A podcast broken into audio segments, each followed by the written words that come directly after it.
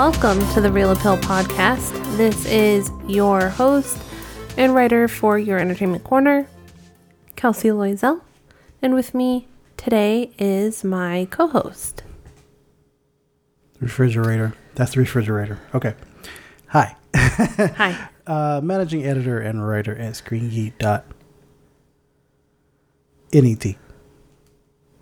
Net. Don't you mean COMnet? I wonder if that's possible. You can type in like net.net, then com, and then org, and then ed, And GOV? and then gov, and then shit just, just blows up, blows up the internet. You learned, you learned the secret destruction code of the universe. I know, right? Um, that's okay. Because the worst mistake that you can make is to think you're alive when you're when really you're asleep in life's waiting room. That's like some philosophical mind shit you just try to pull on me. I do that all the time. Mm-hmm, like last night. No, we won't talk about last night. that was taking me to a bad place. You can find us on Facebook, Twitter, and Instagram at The Reel Appeal, to ease in real, and you can email us at thereelappeal at gmail.com. If you could please review us on iTunes, and we'll get noticed. And our segments for the show this week are our recent review of Deep Water. oh, what the fell? Okay. Our mistake, actually, my mistake, not deep water, uh, because I did not change the docket. Apollo 10 and a half. Apollo 10 and a half. A space age childhood. Yeah, space age childhood. That loud bang was something falling in the background. So don't worry. We're It's not. okay because it was like, no, I know, you got it. not deep water. You got it wrong. Um, our what the fuck did we just watch segment is Morbius. Mark was on the fence about that because he's like, I want to shit on a movie. But I was like, we have to. Yeah, then I saw the movie and I was like, yeah, this movie needs to get shit on. Well, you posted something on the page. on the reel appeal. Oh, uh, uh, Morbius' tagline and it's Moon Knight said, random shit. Yeah. um, and our geriatric cinematic is Waking Life, which came out in 2001. And our Turpic. What's our Turpic? Uh, one step, one step for man, one giant leap for rotoscoping.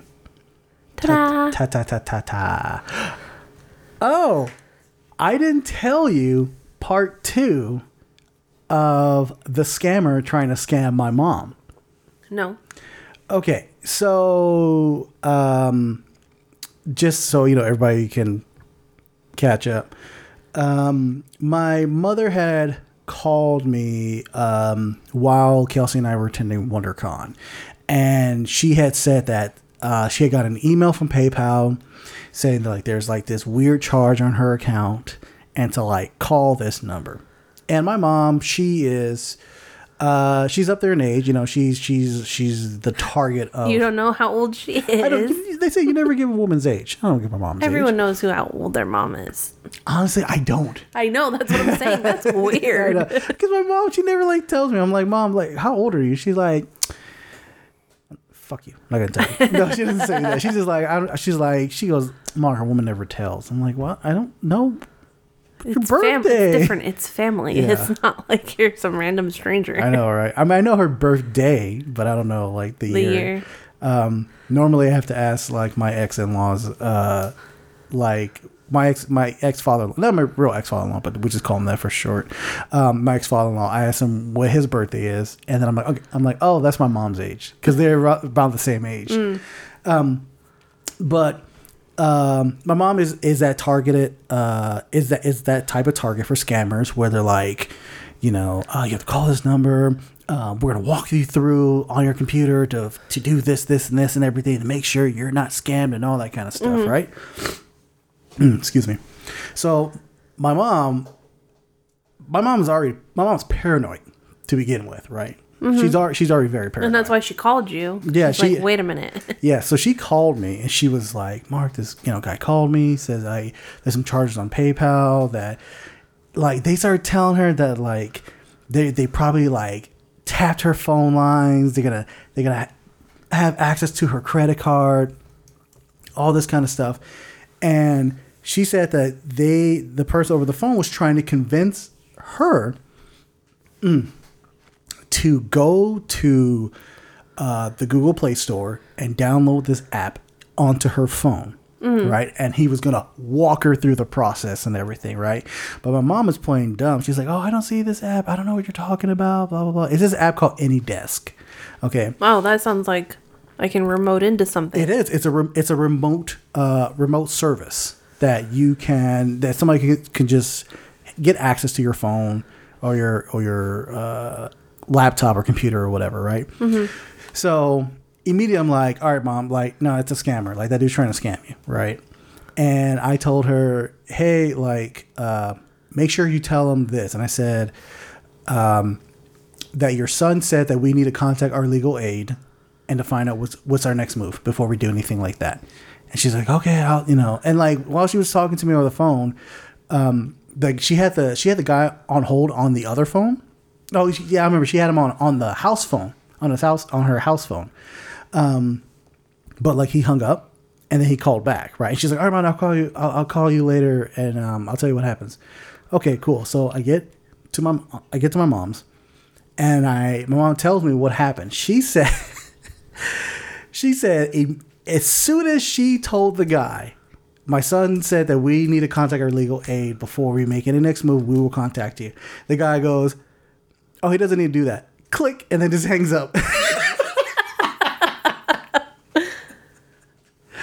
and I and, and my mom she didn't understand. She was like, because she was like, um, Mark, that PayPal account I have, uh, can you like delete it? You know, can I don't understand how they were able to to use PayPal. And she showed me the email. I'm like, Mom, that's just supposed to copy and paste it. That's all they got to do, copy and paste it. And then they oh, and they kept saying that there's somebody at her location at her with her address named Marcus J. Salcido that uses her card. And my mom was like, I don't know who that is, you know. Um, and I told her, I said, Mom, like I like I my name is connected to this address, but it's not just my name, it's like four different variations of my names. And I'm not saying that I've used that, it just it just pops up like that. Hmm. Um and I explained to her, I'm like, Mom, they just take like a they just pick a name, they go by your age and everything, they think they're gonna take advantage of you and this, this and that. So it just reminded me like those times when my mom is just like, I don't need your help with this shit. But something like this comes up, she's like, Mark, can you please help me with this? Mm. So yeah, that was the part two of the At least she doesn't fall for things like Melaleuca. what's that? You know those um, pyramid scheme bullshits? Oh yeah. Well, they're like, yeah, like cool. You can buy these organic home materials like Mm-hmm. cleaning shit, and then you know you could save money if you also sell it to ten other people. I know. Include your friends in this. Bring them Uh-huh. on board. This stuff. Now, my, my mom's never fallen for any of those. Things. My mom, she's so paranoid, and rightfully so, given like how everything is. Mm-hmm. Um, she doesn't. She doesn't give out her phone number. She doesn't. I think I. Th- for a while, her phone number was not on those like telemarketing lists, but I know like some legislation passed like a couple of years ago where like all your information's out there now. Hmm. Where like they call you. I get I get phone calls on my cell phone um you know, like with with 909 numbers, you know, numbers I'm familiar with and stuff like that. And it'll be like, you know, the the, the most common one was uh, we're trying to contact you about your extended warranty or student loan debt. It, student loan forgiveness debt. It's around the corner. Blah blah blah blah blah. My um the last two Sundays in a row, I've been getting phone calls from people that are like, you know, we're survey takers for local government issues Mm-hmm. at and it's almost eight o'clock at night on Sunday. Oh, yeah, I'm like, yeah. what the fuck? Yeah. I got two of them, not this past Sunday, but the one before that, Mm-hmm. and then I got another one on this past Sunday, and Yeah. I just hung up on him this time. I'm like, no. Yeah, most of the time, um, if I see a number and I don't recognize it, I just don't answer it anymore. Um, or I, I send it straight to voicemail. And if somebody's trying to get a hold of me, like they can just leave a voicemail and I'll call them back. Yeah. Um, one that used to always really piss me off. I don't know why. Just the sound of this dude's voice, uh, the recording, would be. It was a guy who said, uh, "Hi, is the homeowner available?" Have you heard that one? I don't know. Something about the sound of his voice is like, ugh. I think I, I might have got that once, but it never stuck. Uh-huh. So I only got it like one time. Oh yeah, I've gotten it before. Yeah, usually I get the, um, hello? Don't hang up. Oh, I know. Right. What are you doing? um, side note: this, this whole like people trying to get your information, scam you. It just reminded me of um, wh- when I had went to my car, um, because I parked my car because the car was my car was in your neighborhood, and it was in the morning. I went to my car because I was about to take off, and someone had left a, a card in my car, like on the car in the windshield, and it was just it was one of those cars like, oh, we take junk cars or some shit like that. And I'm like, what the fuck is my car? Don't I call my, do- my car shit? That's always irritate me. My car's not junk. It still runs well. It's like it's got like a little dings and stuff like that, but it ain't it ain't fucking trash. Yeah. yeah. I actually got one that I kept. Oh, well, I got one a few, uh, few, like not even a week ago that Uh-huh. was like mobile car detailing. I'm like, this has been on my mind. So I kept it. oh my! But you you you live like around the corner from a a, Yeah, a you car know, wash. Mm. the inside of my car is filthy. Like, l- like when the pandemic started, it Mm. wasn't that bad. Yeah, But because our local area was giving away free food to the kids in the school district, they would always give us milk, but it was sweating. Oh, so it leave like stains in your car. Yeah, because like whatever dirt you have on the surface level of your seat just Yeah. makes rings and drops and all kinds of shit. So now Yeah. my seats look really bad. ah, So I just want my car washed. take it to a car wash. They're not. You're frustrating. I'm frustrating. You're the one saying like they won't wash your car. I'd be frustrated with them. I didn't say they won't wash my car. Well, the inside, you you implied. I said one time I took it and they said you shouldn't get it washed right now because it's not warm enough, so it won't dry and it'll get musty. It's gonna be hot this week. Mm-hmm. There you go. I don't get paid till Friday Pardon. and I have no money. Sounds like a personal problem. Speaking of personal problems, what's going on? With my personal problems. no, with the with the episode. um, now we're going to do our recent review of Apollo 10 and a half, A Space Age Childhood. Where's our kid? Mission? For what? We accidentally built the lunar module. A little too small. How'd that happen? Listen, are you good at math? Yeah. Did you get a perfect 100 on every test? No. Okay.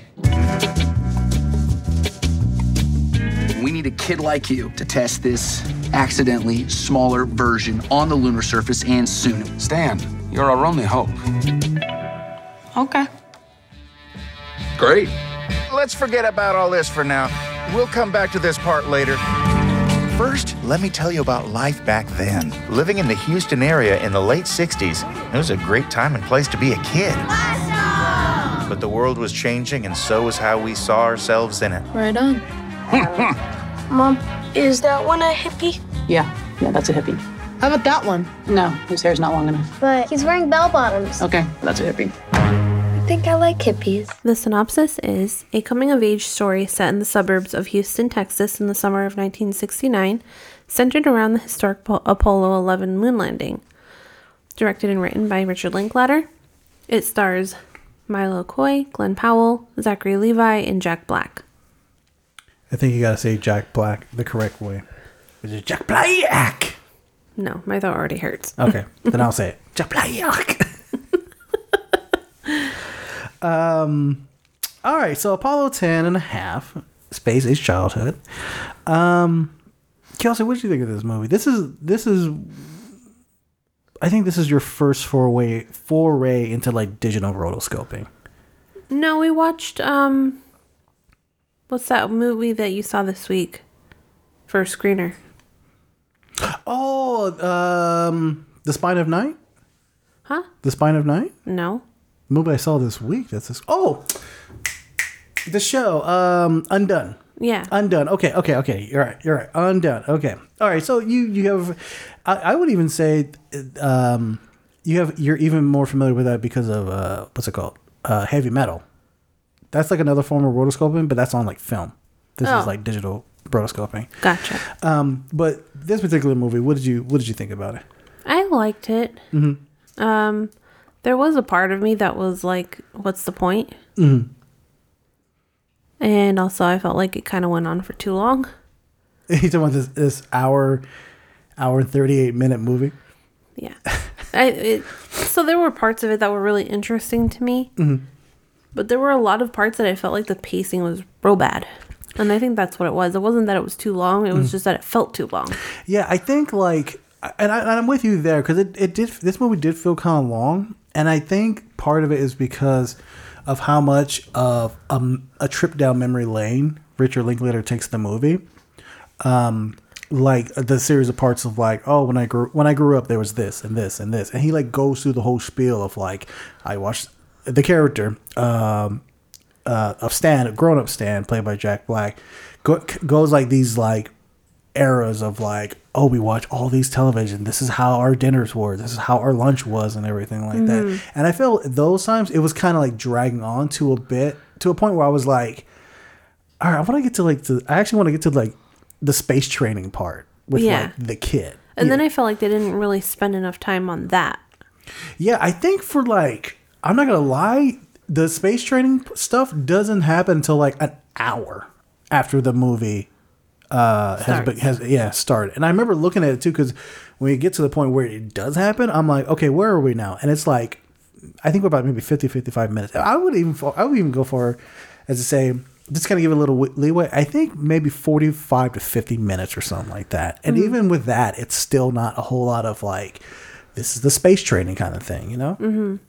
Which I think it, I think that kind of sucks because like I feel like that could have really that whole space training thing could have been could have really utilized the whole rotoscoping technology as opposed to just making it like oh these kids are playing baseball. Yeah. Yeah. Um So that's why I like I do actually really like that type of thing where they're Yeah. like this is how things were, this is how much milk costs, how much how much gas costs, like Yeah. Mm. this is what we did for fun. Um, I just don't want to watch an entire movie of it. Yeah, yeah, yeah, exactly. And it's it's so funny because it's like, I honestly feel like Richard Linklater did this because he was just like, I just want to make a movie about this about like my childhood because he because he grew up in Texas. He's originally from Texas, so I feel like he kind of just did that like almost like a journal or like or like not a journal. Like if this was like a book, if this was like his memoir, it would be, it would be like this. Yeah, this like of he probably had like three sisters and a brother. Yeah, yeah. Which is weird because he's used the rotoscoping technology in like weird and fascinating ways, like in case in point, you know, Waking Life, which we'll get into later, or uh, Scanner Darkly. Scanner Darkly is a bit more tame compared to Waking Life, but it still utilizes like the weird kind of like trippy nature of like using drugs in that movie. Um, and in this one, it I don't know. It, it like I as far as like the rotoscoping technology, it only goes really hard like towards the end when like the space the space exploration of the whole story starts happening. yeah, it almost felt like it was just an, a cartoon Oh, okay. for much of it. yeah. So I didn't really. I saw the rotoscoping every once in a while, Mm-hmm. but mostly I just saw it was like animated. Mm, okay. Okay. Um, yeah. One of the reasons like one of the reasons I was like all on board for this movie is because I love I love the rotoscoping technology. I think it's like an art form that's not used enough, um, and it's understandable because um, it takes time. Could you imagine the Batman movies done in rotoscoping? Oh my god! I'd love to do a fucking Batman movie in rotoscoping. Well, see, that's the thing. Like, I and like, I think it, it's so interesting because um, another movie that used uses technology is uh, uh, this film called The Spine of Night, which I believe you can see on Shudder right now, um, and it goes hard on that shit. It like because it's set in like a medieval fantasy world and stuff like that, so it's like bonkers of like what happens in that in that movie. Um, uh, so like I, that's the thing. I felt like like if we did apply it to Batman, I think it'd be kind of cool. But I feel like it would have to be Batman versus like the Mad Hatter or some some like psychedelic type of ki- some That'd be cool. thing. Yeah, yeah, yeah. Um, so I mean, other than like the the directing, what did you what did you think of Linklater's writing? Um, Um, other than the fact that the pacing was kind of slow, Mm. which also has to do with writing. Yeah. The I like how the kid came across, Mm-hmm. and the family like it felt very genuine and very like this is how the family really is. Yeah. Um, so I thought he did a good job with the writing. I just needed sure like some better pacing. Mm. It's it's interesting because like the movie. I mean, the movie is like in a three act structure, but not like in a in a typical three act structure where it's like the hero is like let down. You know, he, he has to kind of like collect. They have to like collect themselves again to like kind of push push themselves forward towards like the end of the journey and stuff like that. Mm-hmm. There's nothing really of that, um, and I don't know if it's because it's kind of. I mean, uh, I mean, it's it's it ba- it's pretty much based on history, so we kind of know what's going to happen. Oh no, we kind of we know because it's, it's just history. Like the ship goes off, you know, and everything seems to be fine. There's like really no level of like, oh, uh, will they, won't they, kind of thing. Yeah. Um. In but I like I, it's weird because I've always been a fan of like I've always been a fan of Linklater's writing because he does these really like fly on the wall stories where you're just kind of just seeing these people like in their natural habitat and just kind of see how they're doing. Um, the uh, like, like as Kelsey said, and I'm saying like the pacing is kind of like slow at times, but to me it kind of felt like a warm blanket. Yeah, it maybe that's what it felt like to me too. It felt like a warm blanket, but there were times where I just wanted to throw the blanket off. it was like too warm. You're like ah, like you're gonna kick that blanket off real fast. Like need a little bit of a, like a palate cleanser. Yeah. For my palate cleanser, like this would be a, co- a palate cleanser, Yeah, yeah, definitely. but I need something to like break out of the story because it's boring at this particular moment. Yeah, yeah. Um, anybody in the in the acting realm that you enjoyed or particularly? I mean, I know you. I know you say you kind of like the the Milo Coy character or the Milo Coy actor. Yeah, that was maybe kind of it. I wasn't really blown away by anybody. Yeah, yeah. Um, it's so weird, like seeing Zachary Levi kind of like, like I've seen him here, here and there, and I know he got his big start like on Chuck. I never watched Chuck. I think the most extended time I've ever watched him anything is like Shazam. Um, so seeing him kind of just play like just a, I don't know, in my mind, seeing him play like a, a regular dude was just like, oh okay, like he's just a regular guy, Yeah, like just whatever, nothing special. I felt like the movie was really mostly nothing special. Yeah, There was something mm. charming about it, mm. and it wants to be really special, but I just feel like it's kind of you get out of it what you want. when you put into it, yeah. Well, not what you put into it, mm. because you're not putting anything into it, but like whatever you want. Oh, like, okay. Whatever you're willing to accept. Yeah. Like, I guess whatever your viewpoints are mm-hmm. Will affect your journey in the film. The the funny thing is like when I was when we were watching this, I I think like maybe 10 15 minutes into it, I was like, I feel like I should be on drugs while watching this. And that's how I feel with every Richard Linklater or, or, or every rotoscoping film. I'm like, I need to be on drugs to watch this. And not because like I needed to enjoy it. I just feel like it's so visual that I'm like, I need It would be I- fun. I, I need acid like right now. like inject it right in my eyeball. Ew. That's how that's how Jimi Hendrix used to do. He used to get eye drops and like load up his eyeballs and shit. Mm, but he didn't inject it into his eyeballs. Not yet. Not yet. Thank you. Look, you're not Cowboy Bebop, okay? Oh, the fucking the red eye shit. Yeah. Yeah, I take that shit all girl, all super intense. oh, headbutting people. Oh, you just remind me of the TV show. Man, god damn it. I know. Anyway, Um, I didn't remind you. You thought of that on your no, own. no, no, you did when you said Cowboy Bebop. See, this is just your problem. You don't take an account for the stuff that you do to me. What? That's, that's so wrong. Okay. but thanks for reminding me of that heartbreak or You're heartache. You're welcome. Mm-hmm, mm-hmm. Um, you want to get to the spoiler section? Yeah. All right, so we're gonna get into the spoiler section and talk about uh, Apollo 10 and a half, a space age childhood in Great Lakes. Um, I mean, it's history, but you know, the movie's different from history in some points. Uh, so if you don't want to be spoiled, here's your spoiler bumper right about now.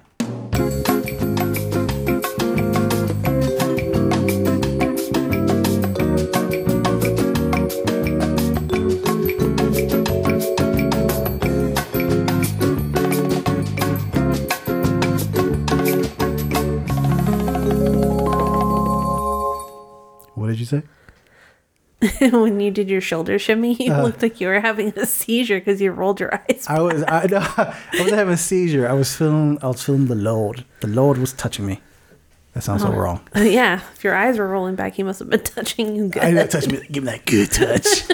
Fucking die on the way home. God's like, fuck this guy. Um, I almost feel like this film doesn't need a spoiler bumper. Yeah, but out of out of No, I, out of courtesy, I know, out I of know. courtesy. That that's just my commentary. Mm. Like, Okay, well I can't take it back now. I'm eh. not telling you to. Um, okay, so okay, there. Okay, so there's there's a, a part of it's it's funny because like a part of the um the like the character the grown up stand like kind of like re uh remembering like certain things of his childhood and stuff like that. It honestly it's so funny because like this is a dude like I, I feel like richard linklater put a lot pulled a lot from his own childhood into this movie.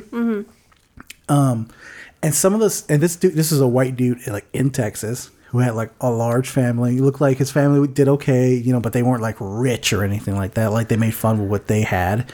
But a lot of the stuff they did, it reminded me a lot of the stuff that I did growing up, or that I had to go through. Like, um, like for example, the mother makes um, she makes like that ham dish in the mo- uh, on a Sunday, and then throughout the week for dinner, it's like ham theme and shit like that. Yeah. And that just reminded me, like, yeah, I remember like getting spaghetti for on Sunday and having spaghetti for like three to four days for dinner or some shit like Yep. that. We did that with spaghetti. If it wasn't spaghetti, it was just chicken thighs. no veggies, no sides. Mm. Just that. Yeah, my mom used to do that. She would make like she would like bake a bake a chicken, Mm-hmm. and then we've had like the chicken with like vegetables or whatever, and the next day we have like I make like a Like a sandwich with it. yeah, sandwich with it or like chicken burritos or something like that or Mm. like put it on like on a salad or whatever um so it so the the like i said the the biggest complaint is like they don't really get into the whole split space exploration part of the movie until like already like almost an hour into the movie which i think that like i said that could have really utilized the whole rotoscoping technology I think it could have like so here's my thing. I Mm. think the title of the movie would have been different if it really was about the kid Mm. going to space. But I think it really is just about his childhood. well yeah yeah, yeah. And so it's like not interesting enough. Yeah, yeah, I guess you say that. Yeah, because like it, it like I said, it, it feels like Linklater had to kind of pull this from his memory, and he was like, "Well, I still got to make it like entertaining, and I have to make a reason why people want to watch it." Okay, well, let me use rotoscoping, and then oh, let me put like a space story behind it as well. Um, then my realism side too is like I don't really want to watch someone have a wholesome childhood if it's especially if it's going to be boring. Because most Yeah, people don't what- have that. That's what home movies are for. you like watching it, it's like, all right, this is boring, you know? Like, yeah, yeah, exactly. yeah. Like I have Hmm. video somewhere of my dad just taking random video of birds flying in the sky, but it's such an old video, like Hmm. a camcorder, that you see a speck. And he's just fascinated, and it's like you're not really catching anything. I, that kind of reminds me of like those like independent artsy films like in the early aughts like for example like american beauty there's a scene where um, i know you've never seen it and i know the audience are gonna totally get this reference but where somebody is like recording a plastic bag in the wind and how it's just like being blown in the wind and it's like this piano music like and it, and the guy's like the bag is dancing it's the most beautiful thing in the world like all like he gets like all like Waxing poetic. yeah, he's just waxing poetically on it. But like, I mean, back then it was like, whoa, that's really intense. Like, wow, I never thought of it like that. Now it's like a fucking joke. but I'm just picturing your dad like recording a bird and then playing some like weird music in his head. He's like, yeah, um. So one thing, one thing I thought would have been, um, this is okay. So this is one thing I I, I find I find it really interesting and kind of like perplexed why he did this. Um, so like obviously, I know it's like it's a, it's a story of fiction and everything like that, and they really like they don't really play with the idea of like could this have happened or did it not happen you know. Um, and I think like they, I think, I think Linklater should have like leaned hard, like if, like obviously like the kid being shot into space, you know, Apollo 10 and a half, which, um, let me just let me just say something before I I, I turn stupid or some shit like that. Before you turn stupid. I know. uh, let's see. Hold on, because I want to make sure. I want to. it's not midnight yet, so you're you're fine for a few hours. I know, right? uh, okay, okay. I, I for some reason I just want to make sure like this didn't actually happen, you know, because I don't know everything about um, like space exploration and stuff like that. But yeah, because it, it um, so I found something from the Indian Express from oh no, it's from the Guardian. Um, no, I take that. I'm sorry. It's the Indian Express, and it's Linklater saying that like yeah, it was inspired by his childhood in Austin and and, and Houston. Sorry, in Houston, Texas. Um, so clearly, like this kid really didn't go to space. You know, he just told this like fantastic story and stuff like that, right? But he told it as an adult. I know he told it as an adult, but here's the thing: it's like it seems like this weird kind of fantastic thing, and I felt like he should have went hard on on the fantastic part of it. Um, not like full on crazy, like oh the spaceship was like pew, like blast off in space and super crazy and like fighting bad guys. No, but just make give me a reason why you want to use the rotoscoping technology. Yeah, and also if you're gonna go that way too, it's like why did you why did you tell the story from the viewpoint of an adult, Mm. but also kind of tell it like it actually did happen? Yeah, Not like, oh, you know, I was just fibbing. He did kind of make a reference to the fact that he did like to tell like lies when he was a child. Mm. But he's an adult now telling the story. So why did he do that? Mm. And if he was really going to try and sell it, then he should have gone the more fantastical route, like you said, Mm. so that you would know he was just telling a fucking lie, but it was really f- interesting story. yeah. It's almost like it's almost like a very boring lie. yeah, so like two truths and a lie. yeah, yeah, right. Like, um, and, and that's yeah, like as Kelsey said in in the earlier in the movie, it's alluded that like this kid, this kid likes to lie. Not not not that he likes to lie, but he just likes to tell like these crazy stories, right? Mhm. Um, and he's telling like these crazy stories, like at the scene where it's like show and tell. Um, but it's just He's like, kinda, I didn't have anything to show, so I just told them something. I know. I just told him something, and I hope that like they saw it in their mind or something like that, right? Yeah. But the way how he like he told the story of like, oh, I, uh, you know, when I went to uh, to uh, space camp or whatever, I went to NASA for training, and I did this and did this, and it's just like, wow, dude, you made that really fucking boring. Like, like, like I don't think anyone fucking believed you when you were a kid. I know. Like if somebody like if some if somebody had told me this story, I'd have been like, dude, you have the most boring fucking imagination in the world. If you just want to tell me about your childhood, let's talk about your childhood, man. I'm interested in that. What shows did you watch? Oh, I watched those too. Or some shit like yeah, that. yeah. Um so yeah, it's it's just fun. And I felt like and I honestly felt like this movie I wasn't looking for like a laugh out loud, but I feel like because like like Linklater's writing, like his level of comedy, it's like it's actually pretty smart, but like it, but not too smart where it's like it's up his own ass. Um, Mhm. but there are moments where like there's dumb humor that like really works well with it. Mhm. This one, it was just kind of like, I, I- like I felt like I honestly felt like I was just watching a home movie, Yeah. which is colorized. I mean, not colorized, but just hand drawn and stuff like that. Yeah. Um, and like, I'm, like, I'm actually I'm really perplexed of like why he did this movie, other than like, because it's not like it was he's. probably just a passion project. It could have been. It, he probably. he- I felt like I honestly felt like he had an idea, and he was like, well, "Let me see if I can just do this," and he did. He's like, "Okay, cool." Like, because his passion, like his passion for films, it's it's a bit more like there's a point to it. There's a real story to it. You know, there's like you kind of come away from it and be like, "Okay, cool. I totally dig this," uh, or I'm totally with the story. Like the only thing I really got from this was like. Damn, our NASA program used to be badass. What the fuck happened? Like, and that was just it. I know, because they're like, yeah, we've never been back since. Yeah, yeah. And we haven't. And I'm like, oh, yeah. And then there's all this space junk, too. Yeah. Well, I mean, there's the Space Force. Well, yeah. There's Yeah. the Space Force, the International Space Station, which is in danger. How so? I heard something about it um, not being able to withstand being up there for too much longer, but I don't know if that's true or not. And I didn't really read the article. Right. Um, but also, uh, the Russians are not Mm. going to play. Mm. They don't want to play. They don't want to play. because of what's going on in Yeah. Ukraine and stuff. They're just like, nah, we're we're we're good. Um, yeah. So in the article that I found, it's by the Indian Express. It said Apollo 10 and a half is partially inspired by his own childhood in Houston, growing up in a time when everybody seemed to be involved in some capacity in NASA, and this is perhaps why the details that he is able to capture about the error feel so authentic and not just in terms of historical accuracy.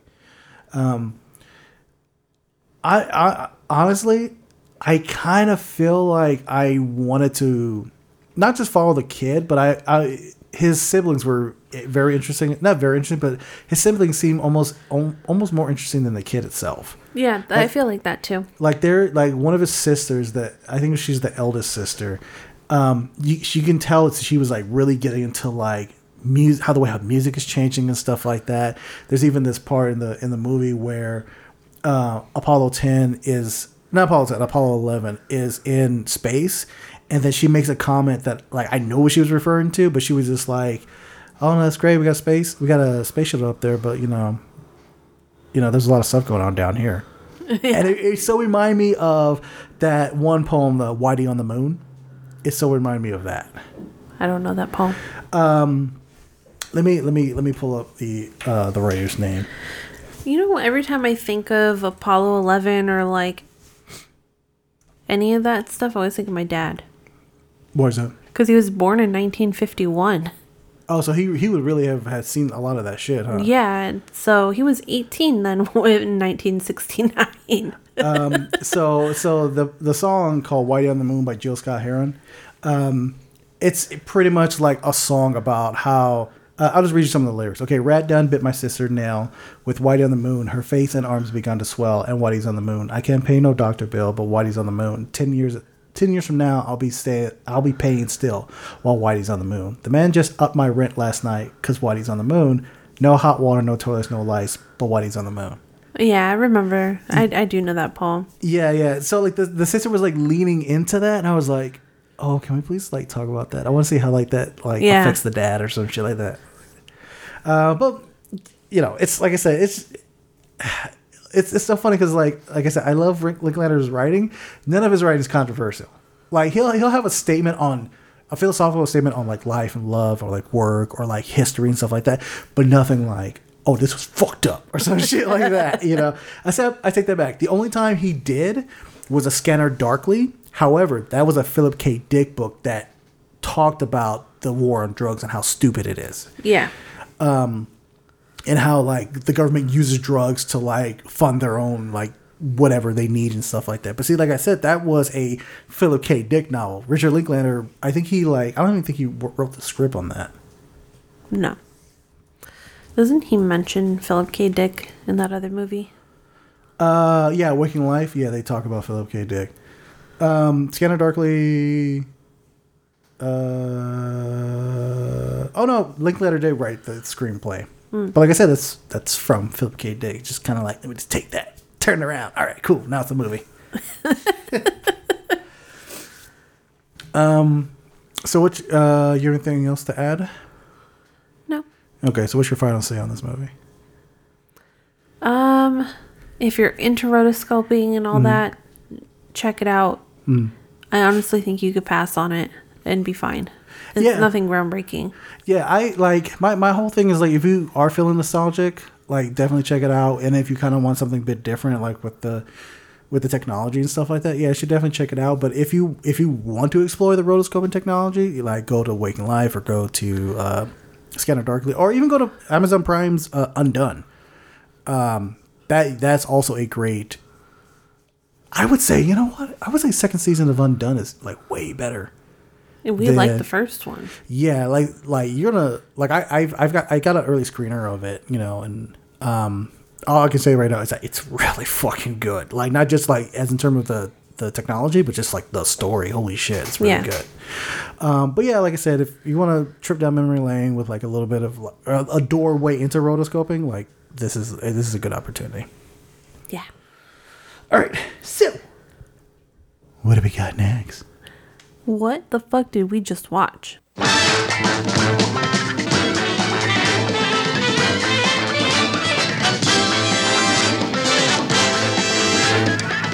Morbius. That is what the fuck we just watched this week. Mm-hmm. Because it just came out on Friday. Yeah. Um, we saw Morbius. We are going to spoil the living shit out of it. Yep. If you don't want to hear it, go ahead, skip ahead. We put we'll, we put the timestamp stamp so you can skip ahead and go to wake. Timestamp. I know stamp. um, but we are going to just spoil the living fuck out of this movie because fuck this movie all the way. Yeah. Kelsey, what the fuck did we watch? Uh, Jared Leto in his element. okay.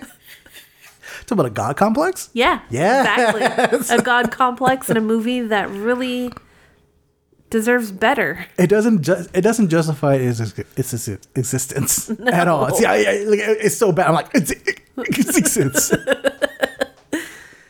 Um, most of this movie didn't make any sense. From the very beginning, I was started like, oh shit. I don't know. I, think the very first thing where I was like, oh fuck. This is how the whole movie's gonna go. what was it? What was the first thing? Um, was the after the the little machine went down and Milo, Oh, the like the blood mixer machine or whatever the fuck it was. yeah, whatever they were doing with Yeah, his blood, they yeah. didn't really explain it. So he he what the heck was that? I hit the mic. Oh, Gotta keep up tradition. yeah, every episode. Mm-hmm. Um, so yeah, Milo like obviously is starting to have some trouble and Yeah, my Milo. That is the young Matt Smith character. uh, And then Michael Morbius, as a child, is like, hey, you know, like there's something wrong with him. I'm gonna fix this thing. And when he wakes up, he calls him, uh, he calls him Lucian. Lucian, yeah, Which That's is the kid's real name. Yeah. But then the doctor Uh-huh. that you like to call what? Oh, Doctor Father Figure. Uh-huh. Yeah, played by Jared Harris. So Dr. Father Figure, um, calls him Milo again. Uh-huh. Like there's no reason for it. Uh-huh. And I was like, oh god, this is gonna be like connect the dots. None of it's gonna make any fucking sense. and and the funny thing is, like, the character's name is Lucian. Like that is his birth name, right? Mm-hmm. But they keep calling him Milo, and like the reason, like they call him Milo, is because there was, um, the, a young Michael Morbius is like, oh, your name's Milo because there was a Milo before that, there was a Milo before that, there'll just be another Milo after you. But it's just like, but why Milo? Like, who is my like? Is that a Milo and Otis ref- reference? No, I honestly feel like they just used that that name Uh-huh. randomly. But it just made me think of the Devil Wears Prada. I've I've never seen that movie. In that movie, Uh, there's the the head of like the the um, fashion magazine. this is Glenn, right? Glenn Close, right? No, not Glenn Close. Oh, uh, Meryl Streep. Yeah. So Meryl Streep has her two assistants, right? She has the main assistant and then the new one. And the new one is always called um, Emily, I think. Uh-huh. And so she's like the new Emily. Even though that's not her name. Oh, okay. So they're constantly calling her that and like running her ragged and like But- but the- asking for things that don't even But do they at least like tell you why they they stuck that name on on on the character? Yeah, because people don't stick around long enough for you to learn their name. Okay. Because it's a very tough position. I know, right? So this movie tried to do it, but like But they didn't say like flat out. Uh-huh. Everyone who comes here comes here to die. yeah, So- and clearly that's not the case because what happens? Milo grows up to be a, Matt Smith. a dancing Matt Smith in front of a fucking mirror. yeah, Which I, you think I'm joking? That actually happens in this movie. yeah. Yeah, and then like this whole thing, it like it's so funny because it jumps 25 years, and like the way how they the way how they aged Jared Harris was like they just put a beard on him, like that was it. They just put a beard Oh, on. him. you were laughing. You're like, apparently he didn't age. Yeah, yeah. and like the, and like it like we're supposed to like believe that like Morbius and Milo have like this strong brotherly bond. But like there's no time building that relationship for like the audience, right?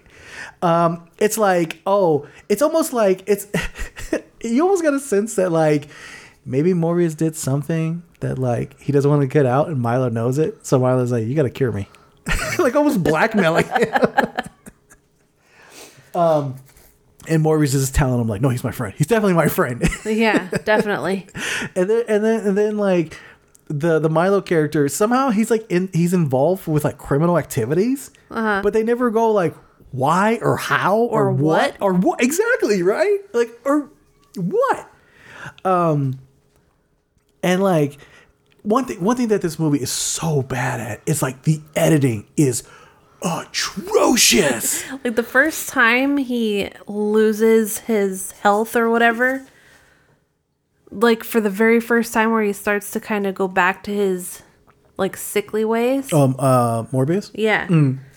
His legs were glitching. oh yeah they, oh god those special effects too yeah it's just like click click like that's it I'm like, what? Are his legs breaking? I know like, what? The speed of light?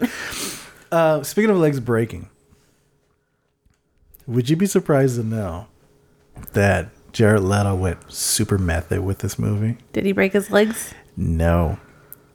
Uh, what happened was that uh, the director uh, Daniel es- Espin- es- Espinosa? Espinosa, thank you. Daniel Espinosa um, did an interview with Uproxx. Okay. And he had said that Jared Leto was he put himself he put himself in a wheelchair and had people wheel him around. that just sounds like an excuse not to do shit. I mean that that's that's that's the false that's the the false title of method acting. Like come the fuck on, dude. Like I, maybe maybe if you're like Day Lewis and my left foot or some shit like that, but yo, you're in fucking Morbius. You don't I need to be all method with that shit. I want, like like if he wants to go method, why don't he just drink blood? Just, I, I know he probably did drink blood too, but won't admit it. I know, right? Um, so yeah, I mean, one of the things that's one of the things that has been going around a lot is like how bad the special effects are. They're like early 2000 bad special effects. Yeah. What was what was your thing about? Uh, what did you what was your thing about? Uh, like the particles or whatever. Oh, I, it, it seemed like there was like mist. I'm like, they used it in a way that was, to me, it just seemed like he was just disintegrating, and I felt like, excuse me, I'm like, where, like they're gonna run out of Yeah, I particles. know, and like- he's gonna disappear into thin air. Yeah, like it. Yeah, I'm sorry, And I, and I thought the the reason why they did it that way Uh-huh.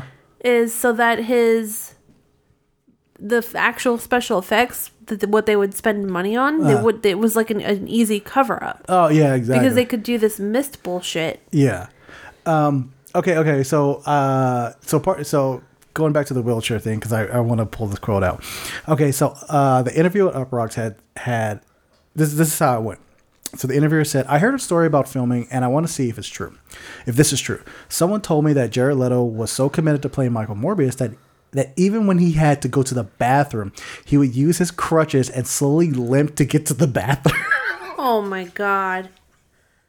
I'm surprised he didn't have a fucking nurse with him to take care of him the whole time. But it was taking so long between pee breaks that a deal was made with him to get him a wheelchair so someone could wheel him there quicker, and he agreed to it. Is that true? And the director goes, Yes. And the guy goes, All right.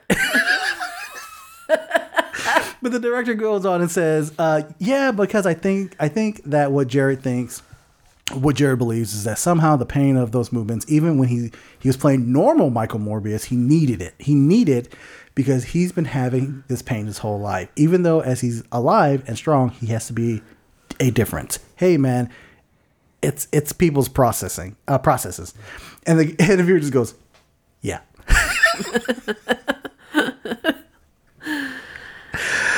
um, that is like, come the fuck on, dude. Like, what in the fuck? He should. He probably should have spent more time actually, like, I don't know, working on the acting than like, let me get into this wheelchair and have people wheel me around. I I don't understand how people think that the method acting really helps Because honestly, I feel like you're just mm, fucking yourself up mentally for money. Yeah, it's that, that's how some that's how some actors are, actors and actresses are. They they they get into a role and they have to get in that headspace and they don't want to get out of it because they feel like they're going to lose whatever attachment they have to it, like feelings or emotions that they need to convey. Um, famously, like uh, uh, Christian Bale, for example, on uh, Terminator Salvation, um, there is a recording of him yelling at like uh, like a PA or something like that or a lighting person because he was in the shot and and Christian Bale is like going off on him. Like he's like oh you fucked up my process. I was at it. I was with it. Like he's just going off on it. And sometimes they get they can't get like that because you just kind of took them out of the reality. But at the same time you're still kind of like you don't have to be an asshole to Yeah. to to get to that character Or like Heath role. Ledger was one too. oh yeah yeah exactly And, that, and that's why he ended up dead because Mm. he was on drugs, uppers and downers, and all kinds of shit to try and help him. He couldn't sleep yeah because he got so into it, and then he overdosed. Michael B. Jordan even uh, Mike, he, Michael B. Jordan he didn't take drugs, but he said that it was hard for him to kind of get out of that Killmonger, um, that Killmonger f- like side of him. Um, he actually he said he had to go to therapy to like kind of get his mind like out of the character. Yeah, Um, but see, see, well, see, with Heath Ledger and Michael B. Jordan, totally worth it. I mean, not totally worth it, but like it. I know that sounds so horrible, horrible. Sorry, not totally worth it, but like it amounted to something. Yeah, And this yeah. one, it didn't amount to jack shit. No. just like poor acting. um. So one thing that I I want to point out, and I remember thinking about this when we watched it, and I'm so glad I'm not the only one who saw this. There's a scene in the movie where where Morbius steps into like this chamber where there's bats like circling around, and he like the bats don't do anything. By the way, they just spin around in circles forever. yeah. So he like so he like walks in this chamber with the bats to like feel something with the bats, right? Like he feels connected to these bats, right? And it's like this music that like just swells like boom, boom and everything. Uh-huh. And I remember watching it, I was like, yo, did they really just rip off Big Batman Begins? That is the that is the exact same scene in Batman Begins. And I'm not the only one. and the- not and also like kind of almost the exact same swelling of and same notes, like exactly. the same music. Exactly. There's like the same, almost like the notes are like almost exactly the same. Like it's and it's so fucked up because like that Batman Begins scene is like a a, a, a transcendent scene of like Bruce Wayne has now become the Batman. You know, he it's just like a moment of like holy shit. And here it's like, yo, this is a cheap fucking trick. um, that that bothered me when you pointed it out because I've been having a hard time thinking about this movie in terms of it being a Marvel property. Uh-huh. Not obviously directed by Marvel Studios, but just it doesn't have any Marvel DNA. Oh it no. feels like a DC movie. yeah, the only like DNA of Marvel is like this is a guy from a comic book. That's it. Yeah.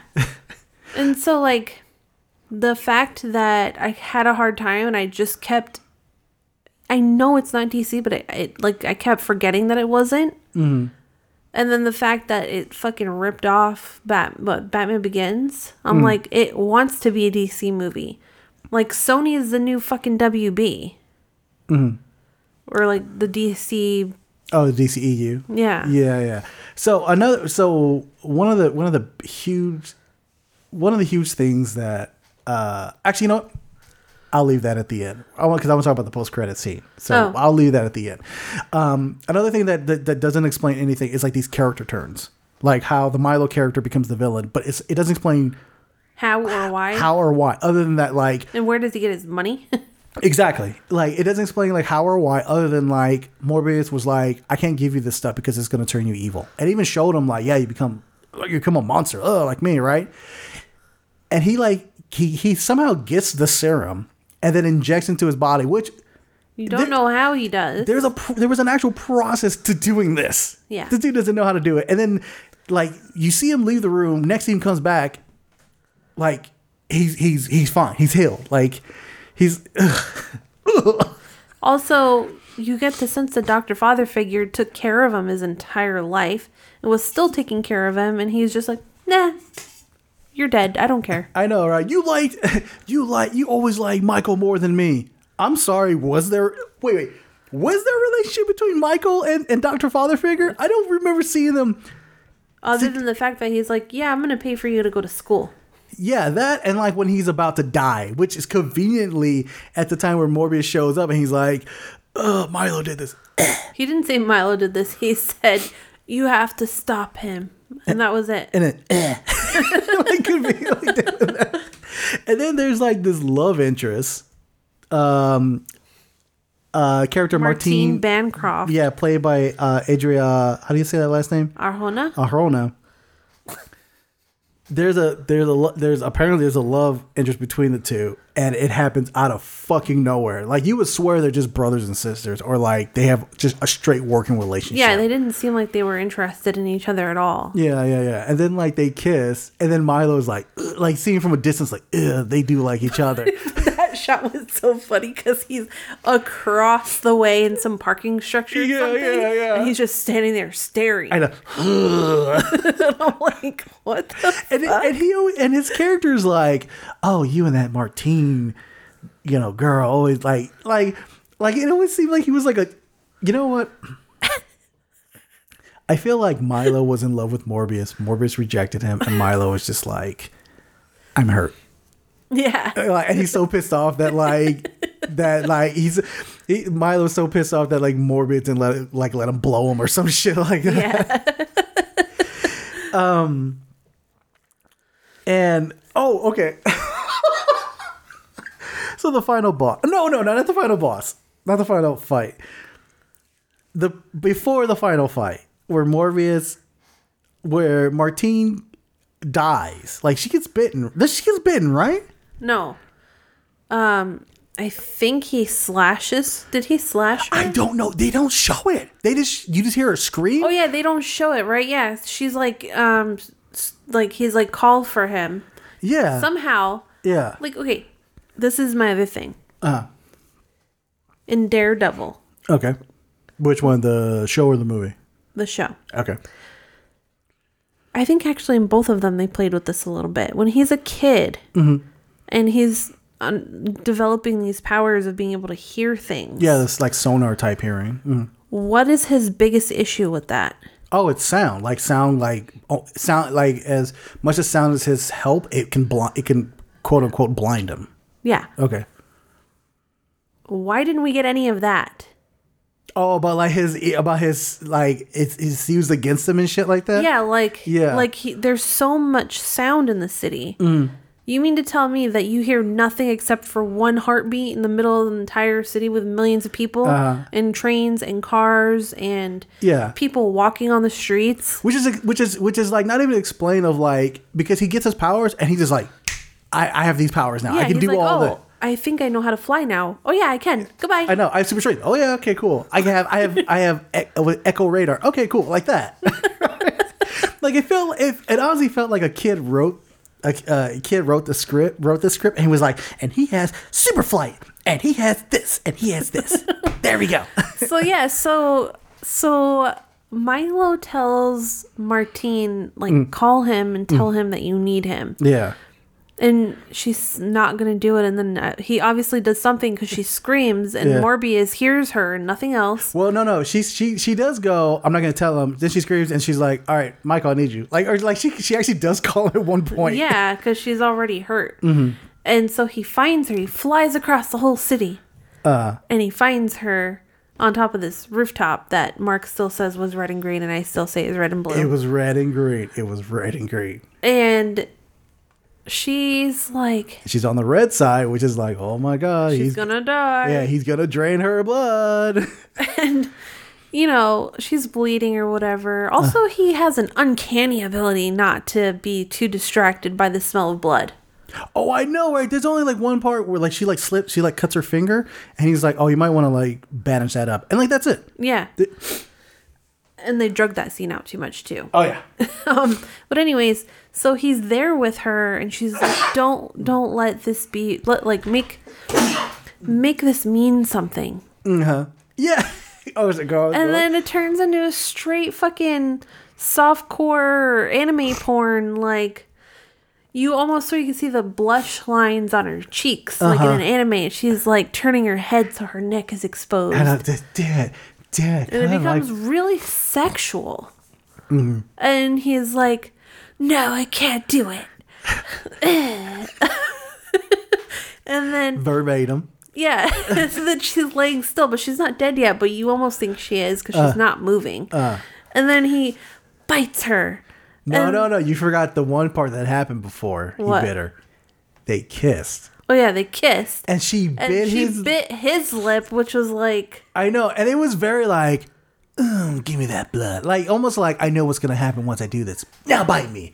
Like like this weird character turn out I of know. fucking nowhere. yeah, it was weird. Like it's like they didn't tell you that she knew she was going to turn into a vampire, but it Uh-huh. was like she did that hoping that that's how it worked. Yeah. And then like she's dead.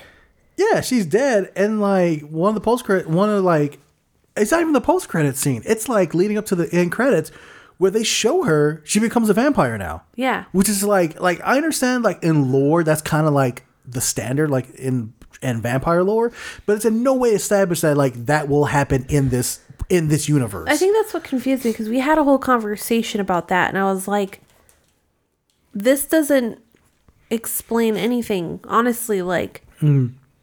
The way vampires work, Ah. it was like a like a spell or something. yeah, So when you do it in comic books like this, and it's supposed to be like something that happened because of like a scientific experiment or something, yeah, you have to lead up to that. You can't just be like, boom, he's a vampire. I know. Like like everybody's read Dracula. Everybody's seen you know these vampire movies. Everyone's seen Lost Boys and Interview with a Vampire. Like I feel like you have to warm the audience up to the idea that he's actually a vampire. Like Mm. just because he's drinking blood does not automatically make him a vampire. yeah, yeah. Um, and then okay, so And also the the ability to turn other people like a vampire. Yeah, yeah. And then like he so he so then here's oh wait, wait before we go into the climax climactic battle. Tyrese Gibson. Why the fuck was he even in this movie? His matter of fact, his character his, he did not need to be in this movie. Even the FBI agent at one point that was with him, his partner was like Oh, Agent Rodriguez, Al uh I said Madrigal? Madrigal? Madrigal. Madrigal. He was a much more effective FBI agent than Tyrese Gibson's but- character. But there was a scene where he asked Tyrese something and he Uh. goes, Matter of fact, it doesn't matter. He's like, You're so fucking lazy anyway, I'll do it myself. Uh-huh. And I'm like, That's exactly him in this entire role. He doesn't have to be there. exactly. And the only the only character development that Tyrese Gibson has is like one small amount when he's like, "Oh, Michael Morbius, that your fake blood saved my arm in Afghanistan." That's it. Yeah. That's the only time we're like, "Oh, that's his background." Okay, and that's it. That's fucking. There's like no point. Like he is he is the worst FBI agent ever. Yes. Um, And then comes the climactic battle between Michael Morbius and Milo, or Milo. Milo. Milo, which is in is, is horribly stupid. Like they like they they they they do the they you can tell they try to put in all their money in the CGI for this fight scene, which still looked pretty bad. And Milo Milo only gets the upper hand on him. For some reason, Milo is really good at using his powers, even though Morbius has had his powers for much longer. Mm-hmm. And he like slashes like, well, it's because he refuses to drink red blood. but he just drank the blood of Martine, I know. so he should be but technically, go. technically, Milo's been drinking red blood the entire time. Oh yeah, so like Milo's Milo's battery's at like eighty percent, and like Morris is at like fifty percent or some Yeah. shit like that.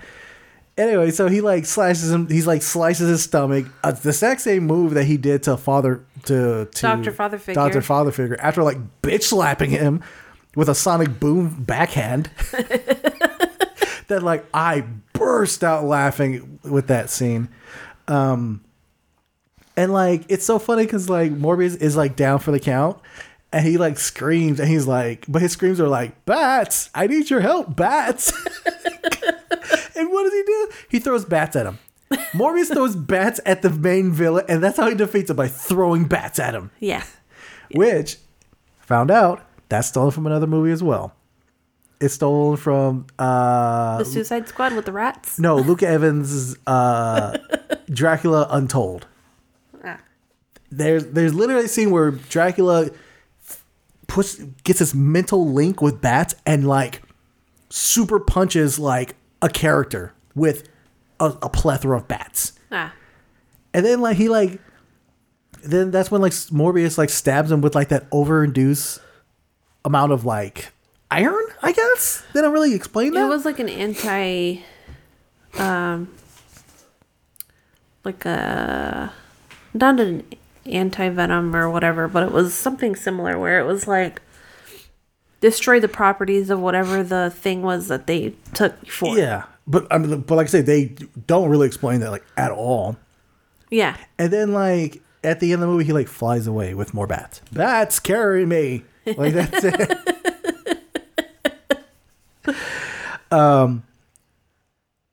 So yeah, and then we, then we get the post credit scene, Uh-huh. which makes no fucking sense, right? Okay, so we get the post credit scene where like apparently when Doctor Strange did his spell and Doctor Strange. Oh yeah, Doctor Strange. yeah, Strange. did a spell in No Way Home. And like, which, mind you, when he did his spell, it had to be perfect for the universes not to collapse, right? But somehow Toombs gets taken out of that universe and put into the Sony universe. Gets taken out of jail because people are like, we don't know who this person is. He's not supposed to be in jail. And flies and meets Morbius in a location.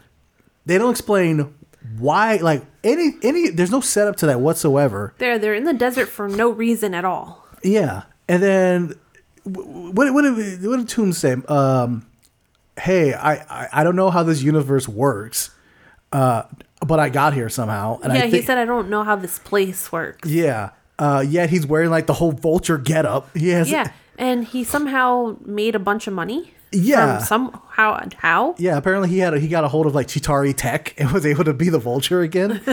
um, and then he's like, "Yeah, I don't know, I don't know how this place works. I don't know how it got here, but Spider Man's involved somehow. You want to team up and go against him? And what did Jared Leto say? Intriguing. what in the fuck? I would have been like, "You're off your fucking rocker! Like, get away The, from me! the, the thing that he should have said is, I'll what? drink your blood so you can fucking die and leave me alone." No, his, his thing. Michael Moore should have said, "What the fuck is a Spider Man? What? Is, what? Because Spider Man does not exist in that universe. Mm. Like, he doesn't exist in that universe." okay. So back to the interview from Uproxx with the director. The interviewer says, in Morbius, Michael Keaton is in the trailers, but then in the movie, he doesn't show up until the post credits. Um, it does seem like one thing. He's. It does seem like things were reworked. I'm wondering, after Spider-Man: No Way Home, did you have to change Michael Keaton's role in this to match up with the events of that movie? Is that what happened? And this is what the director says. It was more than it was more that when Spider-Man came out, they said, "We know how this works and we have visual concept of how to make this." Right? He's referring to Sony. But the idea of having different timelines was something that was for me introduced within the movie universe with into the Spider-Verse. When we were talking about making the movie Spider-Man Into the Spider-Verse had just come out and it was a huge success. I told the guys, I said, this is super common among comic book readers.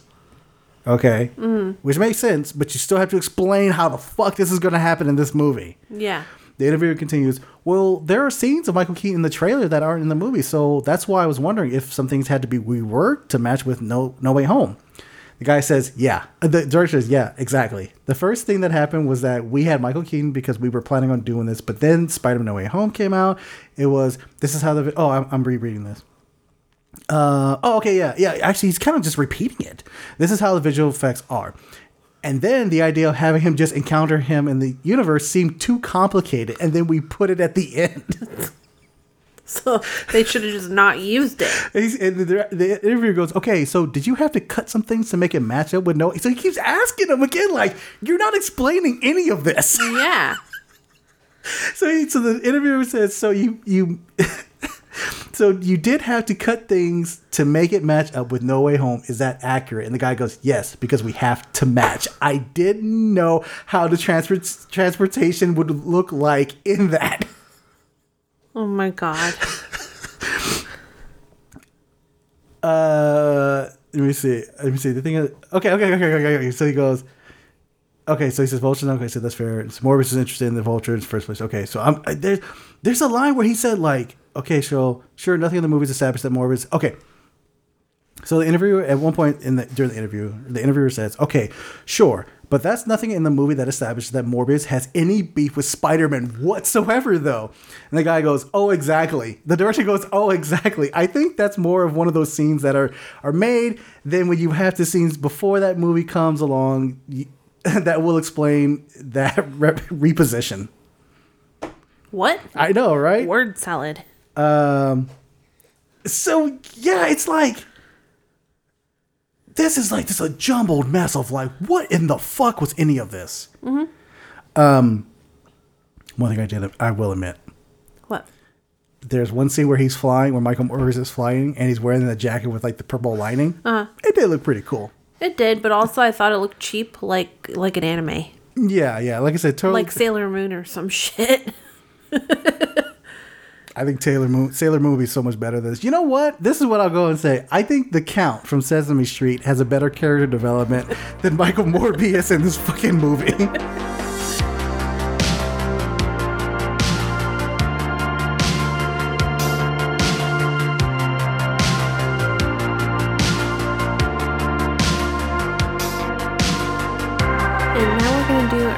our geriatric cinematic of Richard Linklater's Waking Life. Your life is yours to create.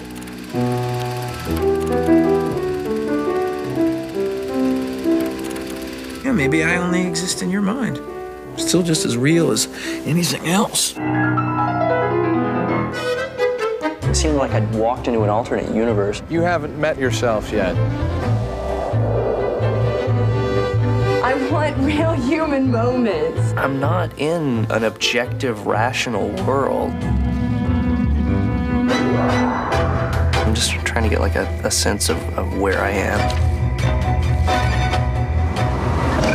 Just wake up. Do you remember me? It's like I'm being prepared for something. This film came out in 2001, and the synopsis is A man shuffles through a dream meeting various people and discussing the meanings and purposes of the universe. Directed and written by Richard Linklater, it stars Wiley Wiggins and a fuck ton of people. yeah, I could have I, I could have listed them all down, but I was like, ah, that, there's a lot of people that in, that are in this movie. Alex Jones is in it, That's true. Ethan Hawke is in it. Uh, and uh, what's her name? Something Delphi. Yeah, uh, Julia Delpy. Uh, they're in this movie as well. Uh, so yeah, Richard Linklater's um, Waking Life. I remember seeing this. I think it was. It must have been like maybe like three or four years out of high school. Um, was when I was. I, I think I might have seen this on like the IFC channel, or maybe I rented a copy of it or something like that. But this was like when I was like really like knee deep in like philosophy. Mhm. and then like trying to find like the weirdest type of like filmmaking and stuff like that or like storytelling. And i remember seeing this movie and being like this is one of the greatest movies i've ever seen in my entire life. Because it just like blew my mind. And because I, love the art style of it. Um i i used to say that it's like wa- it's like watching a painting move you Oh, know yeah. like watercolors and stuff like that really intense and shit like that. And i and there's like the conversations and stuff like that, which is like so intense for me. Uh, plus, I was doing a copious amount of drugs, so that I think that kind of amplified it. Um, however, no one gives a shit what I think. What does Kelsey think about this movie? Uh, very interesting movie. Mhm. There are times where I thought it was up its own ass. I'm not gonna lie. yeah, it, yeah, It does kind of get up its come- own ass. It does get there uh, uh, quite a few times. Um, I also would have liked to have seen the character freak out a little bit more than he did Mhm. about not being able to wake up. Yeah, because like towards closer towards the end of the movie, it, his dreams are getting more intense, and he's more like dropping into these weird conversations that almost make like no sense whatsoever at all. I think it's after he has that conversation with the one guy in like the old church room or whatever, where Mhm. he's like, "How you know you're in a dream is if you turn on and off the lights. Oh, they yeah, don't, yeah. They don't turn on or off. They Yeah. stay the same. Yeah. And he turned off the light and it stayed on.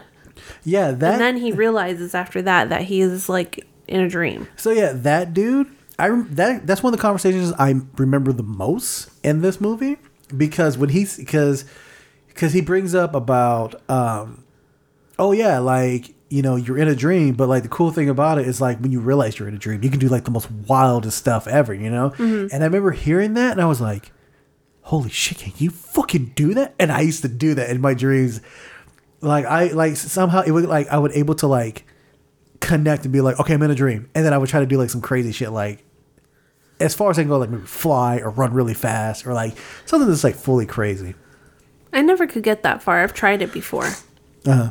Usually, if I don't like what's happening, I can lessen it a little bit, but I can't make it stop. Like, I regularly have dreams where I'm like falling from really, really high. Uh, And then I realize it's because I'm jumping really, really high.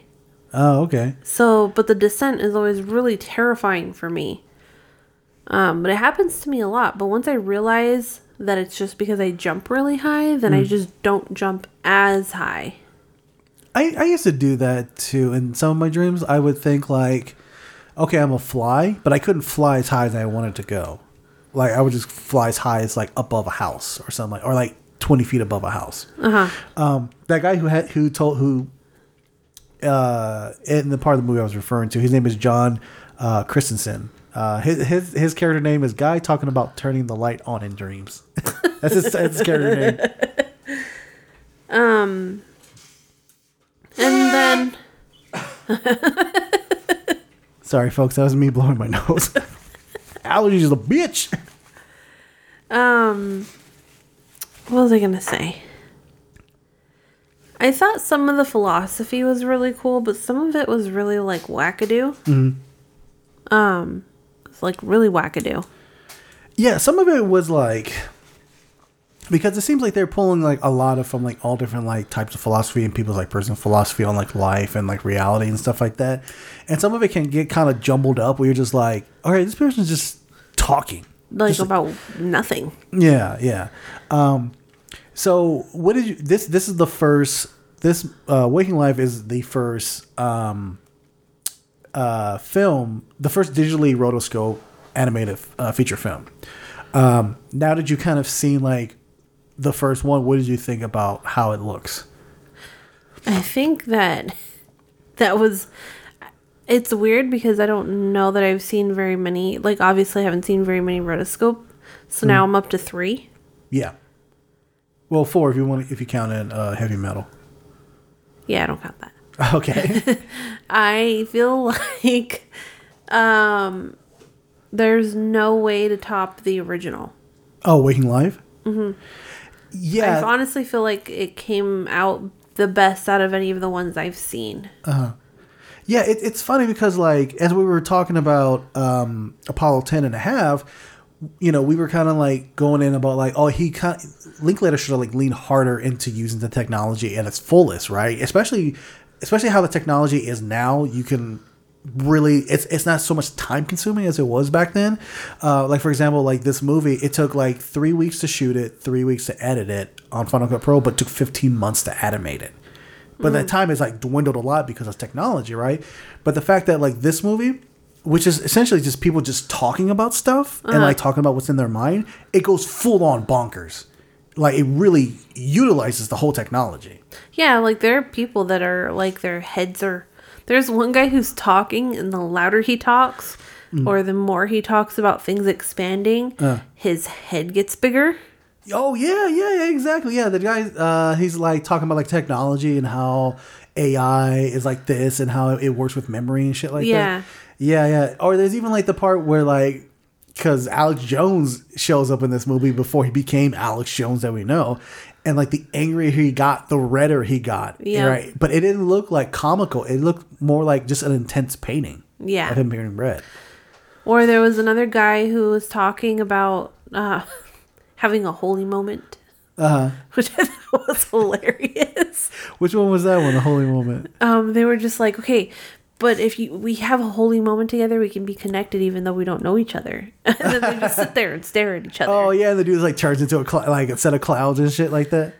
Uh, I don't remember that part, but I know Oh, okay. that, that he had like sparks in between his hands. Oh yeah, yeah, yeah, yeah. Okay, now I remember. Yeah, yeah. Yeah, and but his eyes kept doing like like really big, like Yeah, and it almost intense. made you think of like really old paintings of God where their his eyes are really big and almost watery, like Uh, like he's about to kill you. uh, um, and and one scene in, in this movie that it's it's it's it, the story is so fucking pointless. But I remember, I think that's the story I I remember the most is the one about the guy telling. Um, I that he- already know which one you're that he say. worked at a gas station and how there's a guy like trying to steal tires and he's like the guy trying to steal tires is like running towards the other dude and the guy pulls out a gun and it's like and he does this thing where he goes poo poo poo poo like just that sound I remember it so well. Uh, I like that and I always like how the, how it ends where the guy's like yeah I've always carried this gun with me ever since. Matter of fact I don't know what fires. I don't know if it fires and the bartender's like why don't you try it again. Blah! Guy gets shot. Pull out a gun. Blah! so they both shot each other. Yeah, and I remember what did you say at the end of that? Um, I was talking about the guy who was telling the story, and I was like, he sounds like I don't know, like a conservative or something. No, no, but you said like when that when that segment ended, you were, I think you said something like, "What was even the point of that one?" Oh yeah, that one really didn't have a point. no, it was like um the guy was just talking to hear himself talk the way people do sometimes. Like like that story didn't need to be told and he was so proud of this moment that he just fucking murdered somebody. Well, you know, he he doesn't know he murdered him. He just saw a lot of blood. Yeah, and he's like, "Look what I did." That's so fucking cool. Hey, you know what? If, if that happened to me, I'd be telling that story too in bars. I'd be telling it. Yeah, but I'm, that's what I'm saying. There's a difference of the way you tell stories. Like if you told the story, I'm sure you'd be like, I don't know what was wrong with him, Mm. but I like I I had to defend myself. Like you would sound intelligent, not like some asshole who tried to tell a story because you one up somebody and you Uh. ended up killing him. Yeah, probably.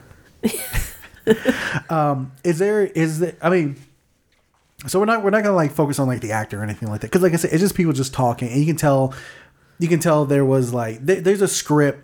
It was written by Richard Linklater. There's a script, but I feel like it's a very thin script. It's yeah, very like, like, tell us like like they went to like some professor that specializes in something. yeah, yeah. So go ahead and talk about this thing that you know so much about. Yeah, exactly. Like, what's your topic? You know, okay, cool. Let's go and I'll work with the camera and stuff like that.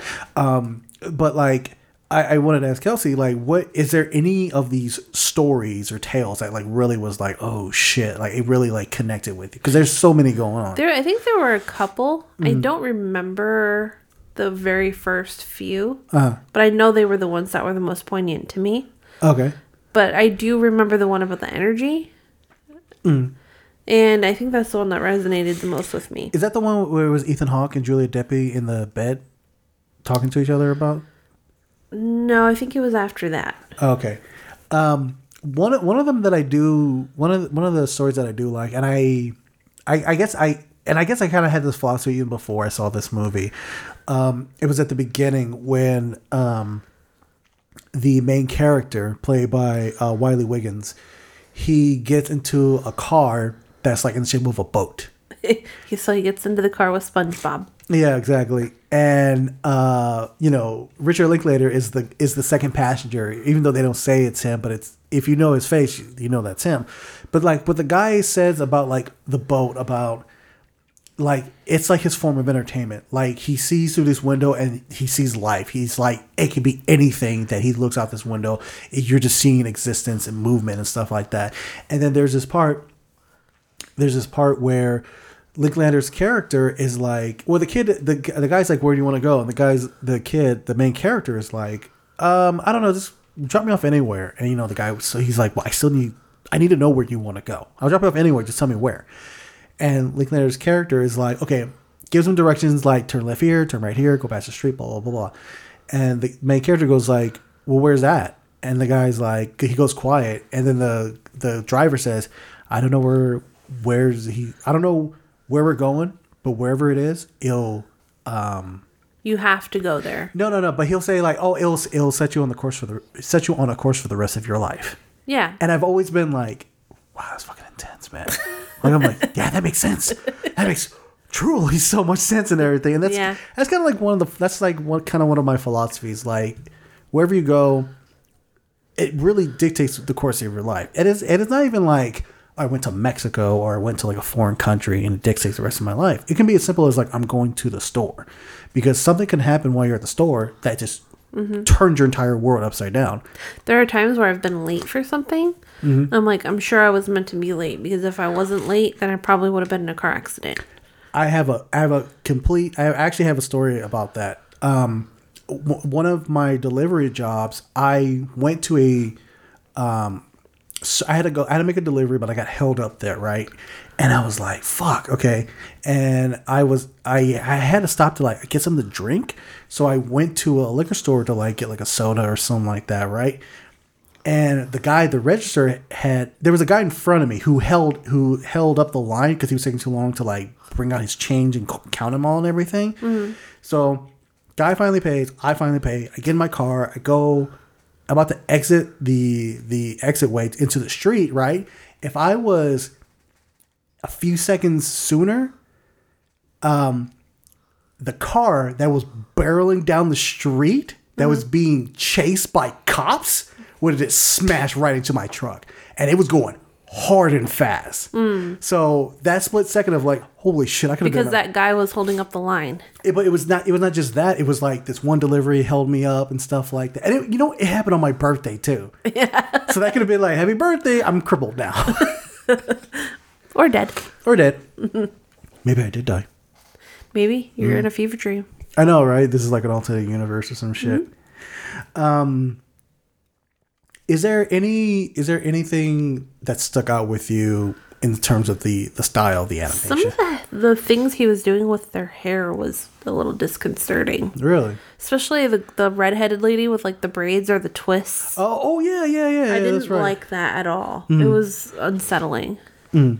because you know how it is like I'm sure, I'm sure it's worse for you but sometimes if i see something like it just kind of creeps me out it doesn't matter Yeah, that you- it's animated or it's just hair but it's not Mm. real hair and it was really kind of almost ominous Yeah, you had you had actually said that like the first scene where the kid is at the train station making a phone call and he looks at a woman and he stares at her long enough and it looks like her face is melting. oh You- yeah i'm like I, I guarantee you this is probably what you see when that happens to you To me, yeah, surprising that actually hasn't happened to me for a while. Um, so oh yeah, so I have this thing. I mean, this is for folks who don't know. I have this thing about um, when I'm about to have an anxiety attack where I have these really, I start having these really intense hallucinations.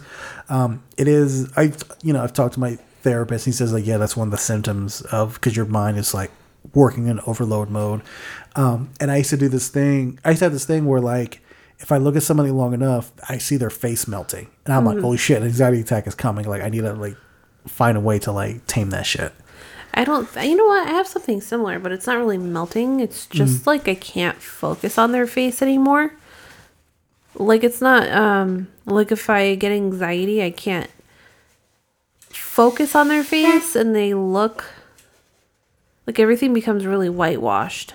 You you kind of have They that, almost become faceless. you kind of have that thing. It's like face blindness, right? But that's more of like Kind of like I have a hard time remembering what people look like, or Mhm. like sometimes I think people look alike. Mhm. that look nothing alike when I see them side by side. I'm like, why did I think that? And I also actually am able to recognize people more by how they make me feel and their energy. Mhm. Yeah. That's why I, I like the story about the energy. Yeah, you really connect because I remember you really did connect with that. Mhm. And one of the things I like love about this movie is that you can watch it, stop it, and start talking. Like it really it was After each little episode. yeah, it really gets into this whole like philosophical discussion that you can have with with anybody who is of that mindset who like kind of follows that kind of stuff. Mhm. Um, like for example, like your whole like energy thing. hmm Um. So yeah, like I recognize people by how they, f- how, like their presence. Mhm. It's like like if I was actually blind and I couldn't see them, but I could hear them. Uh, so you're more like a like an energy daredevil type person. Well, I'm not like an energy vampire, Uh, but I'm uh, like um what's his name from What We Do in the Shadows? yeah, I'm not I'm not him, Uh, but I'm like a like a like an energy hippie. an energy hippie. oh, please explain that. explain what is that? What's an energy hippie? Someone who just lets the energy flow through them. Peace and love, y'all. God, yeah, that's so full of shit. About peace and love, y'all. Jesus. Um. Wow. Uh. Yeah. So I, I think I, I think this was I think this was actually the first Linklater movie that I saw, and when I saw it, I was just like, I got to see everything he. And you're like, I love him. I, I that's the thing. I love. I really do enjoy Linklater's work. Um, some of it, not all of it. Um, Obviously not the one we talked about already. yeah, and I, I am I'm so glad that like after this, and not not directly after this, but like he went on. Let me let me see his his uh, filmography, because I don't think I think after he did this, he went on to do. Um, let me pull up his list right now. So after after Linklater did uh, Waking Life, he did do like so he was he was there doing the the the indie boom which is like he did slackers that's one of his like seminal films um he did Dazed confused a lot of quotable lines from that one um let me see Wow, there's a line. Oh, oh, of course, and then he did Before Sunrise. He did Suburbia, The Newton Boys. Wow, The Newton Boys. Oof, that's not a good one at all. um, so yeah, he did. Uh, yeah, The Newton Boys is more mainstream. Oh my god, I forgot the Newton Boys. Newton Boys, Vincent D'Onofrio, uh, Matthew McConaughey, Skeet Ulrich, and Ethan Hawke. He really loves Ethan Hawke. Yeah, Ethan. He, he loves working with that dude. Him and um, uh, Julia Delpy. Um, but yeah, he did after the Newton Boys.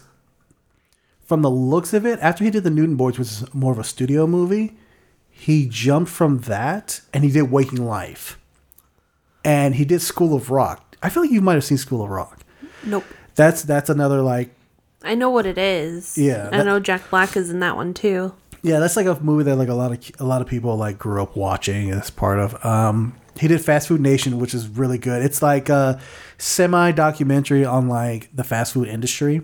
Um, and then he did after like a number of movies. Uh, about let's see. Oh, not that long. Okay, so after so after about five years of doing Waking Life, he came back and he did a Scanner Darkly. Mhm. I love a Scanner Darkly.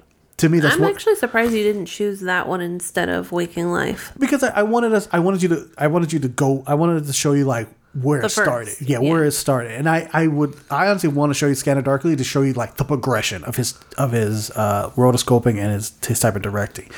Um so I have this funny story about Scanner Darkly. Um I is it better than the funny story about you running away from Target?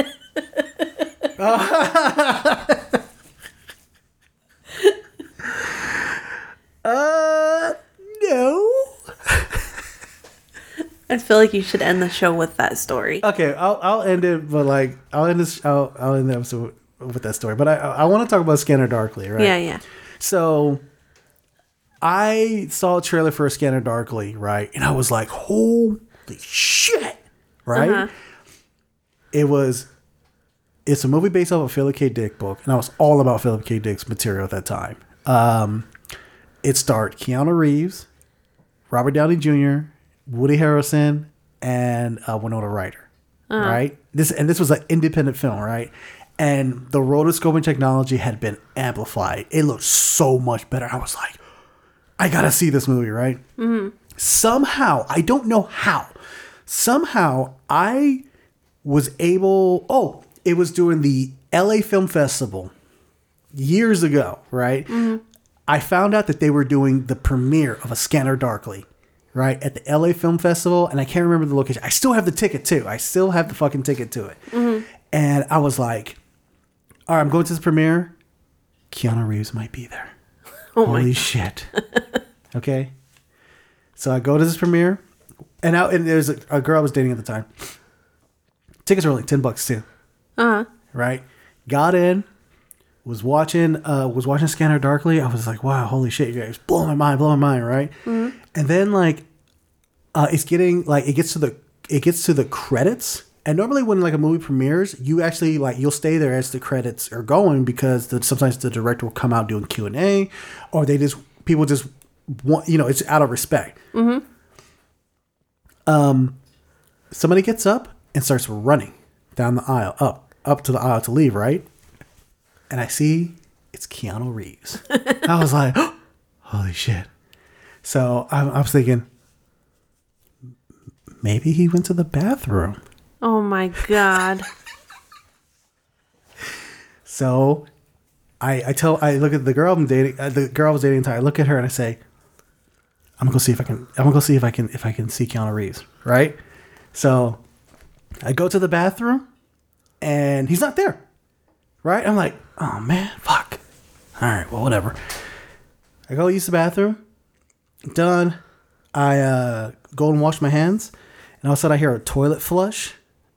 And then somebody steps out, and I look in the mirror, and it's Keanu Reeves. I was like, he washes his hands, and he's like doing that, and I'm like, oh shit! I'm like shaking, like, oh my god, it's fucking Keanu Reeves. And I and I look at him and I, and I said, "Excuse me, Mr. Reeves," and he like looks at me. He goes, "Yes," and I go, "I just want to say I, I'm a huge fan of your movies. I like you're Johnny Utah, like you're Neo. You're you know, I'm just like all blown away by this, right? And I just tell him like, oh man, like your movie's on this, this, this, and everything. He goes, he's like, oh cool, I appreciate, it, appreciate it, right? And I'm standing there for a second. My hands are wet, and he looks at me. He looks at my hands. Uh, he looks at me. He looks at my hands, and then he goes, pulls two paper towels and goes, towel. I'm like, okay, cool, yeah, thanks. And I dry my hands off. I look up. He's like out the door. Yeah. He's like, whew, got away from that weirdo. I know, right? Little did he know that I would interview him years later. Oh, he probably didn't recognize you. Oh, he wouldn't recognize me. He wouldn't. Rec- I I look different. you I, kind of insulted him too, so. I didn't insult him. I did not insult him. kind of, but I didn't. Look, it was a bad movie. Okay. Even the PR people knew it was a bad movie. Uh-huh. They asked my honest opinion about that. Um, but yeah, just want to share that that cool like, Keanu Reeves story. Yeah. Yeah, Anyway. You're always bumping into people. I know, right? And even like at times, I'm like, I shouldn't nerd out. I start nerding out, like fucking Edgar Wright. I that dude makes me weak at the knees. Or that fucking, that girl at WonderCon. Oh, Abigail Morris. Yeah, I know, right? I was I like, saw you got a little bit kind of like nervous, like your palms were sweaty. well, yeah. I mean, well, I mean, not only because like, I mean, Well, and I felt like a fucking normie because she's like trying to do her whole. I don't. I couldn't tell if she was being genuine uh, or if she was putting on a show mhm. because she was like, "Hey, I like your hair," and like different things. I was kind of like like it would almost be like hitting on someone. I think she was being genuine because she didn't, she didn't have to be genuine. Like, like, like I didn't even ask. I, I didn't even ask to take a picture. She was like, "You want to take a picture of me or with me?" And I was like, "Yeah, sure." Hmm. I think it was I think it was part of the thing because she was there to be in the public. So she's like, "Hey, like I'm the girl next door oh yeah, the girl next door who that you like to fuck I know who looks like who was dressed like Chucky. With her ass hanging Yeah, out." Yeah, with a huge butt and huge tits. totally Chucky. totally Chucky. Um, I'm, uh, you know, I'm uh, the girl next door with a knife. I know, right? Um. So, so all in all, Kelsey, um, do you think this movie still holds up? yes, Yes. Why? um, because like all of the things that were talked about are things that people still talk about. Mm. Um, and it's a conversation starter. Uh, it really gets people thinking in ways, Mm. good or bad, but still like it gets you talking, gets you thinking, gets um, visually interesting, Mm.